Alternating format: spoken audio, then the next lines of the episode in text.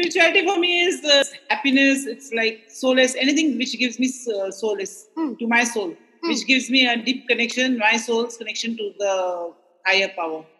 What do the outdoors mean to you, uh, Reena? For me, outdoors is just uh, besides the proper literal definition. It also means my connection with spirituality. You know, you are the first lady, Reena, I know, who who did the uh, massive skiing across across the South Pole and Uh, let me tell you a little bit about Antarctica. And Antarctica is supposed to be the coldest and driest place and the windiest place on this planet Earth. oh, And uh, there is no life beyond the coast. The temperature in the summers can vary from anywhere from minus 10 to minus 35. And the winters, the temperature can be minus 75. The highest speed of wind has been recorded over there. And uh, six months daylight and six months night. Uh, we skied for 38 days.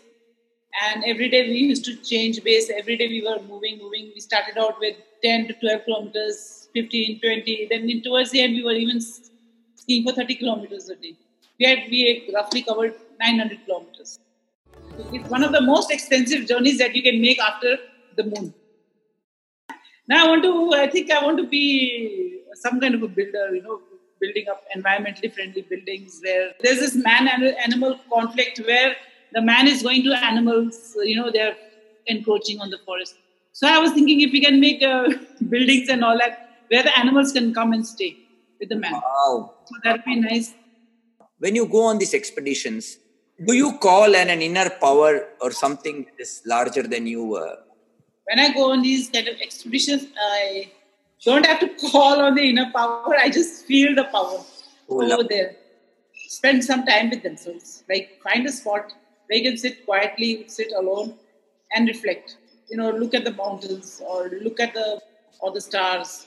You know, there is uh, some kind of a pull that you feel. That is a time when you feel uh, so alive, and that is a time when you feel full of hope and love and happiness. Ganges needs to be respected, restored, and loved.